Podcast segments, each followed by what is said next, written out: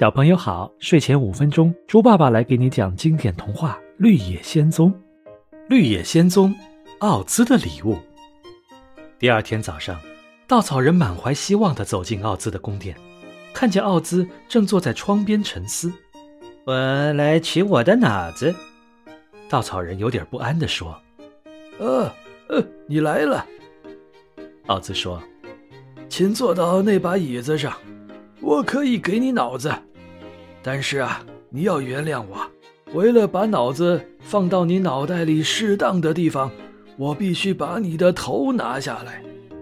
没关系，只要你把它装回去的时候，它变得比原来更好，随便你怎么做都行。于是，奥兹拿下稻草人的头，掏空里面的稻草，然后他到后面的房间取来了许多钉子和针，把它们混合在一起。并使它们紧密地互相交错在一起。他把钉子和针做成的脑子填进稻草人的脑袋，再用稻草填满。最后，他把头重新装回到稻草人的身上。奥兹说：“好了，从此以后，你就是个伟人了，因为你已经有了崭新的脑子。”稻草人又是高兴又是骄傲，再三地向奥兹表示感谢。然后心满意足地回到朋友们那里，看着稻草人突然隆起的脑袋，多萝西非常好奇。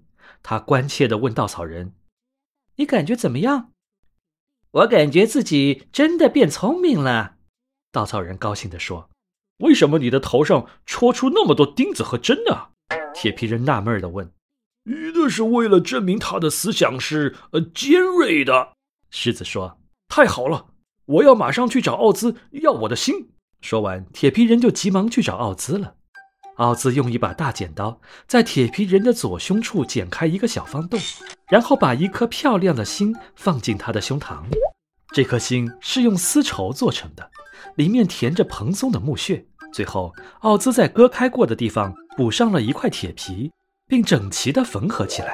奥兹说：“现在你有一颗心了。”这是一颗足以让任何人感到骄傲的心，但非常抱歉，你的胸脯上不得不多了一个补丁啊！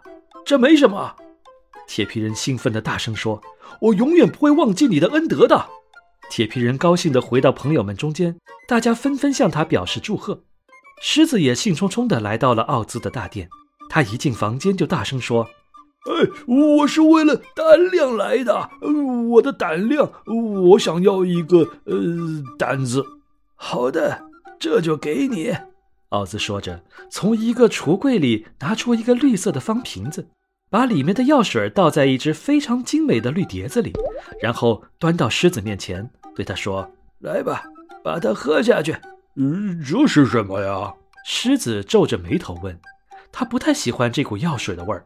这个药水进入了你的肚子，就会变成胆量。要知道，胆量总是在身体里面的。狮子一听，马上将药水喝得一滴都不剩。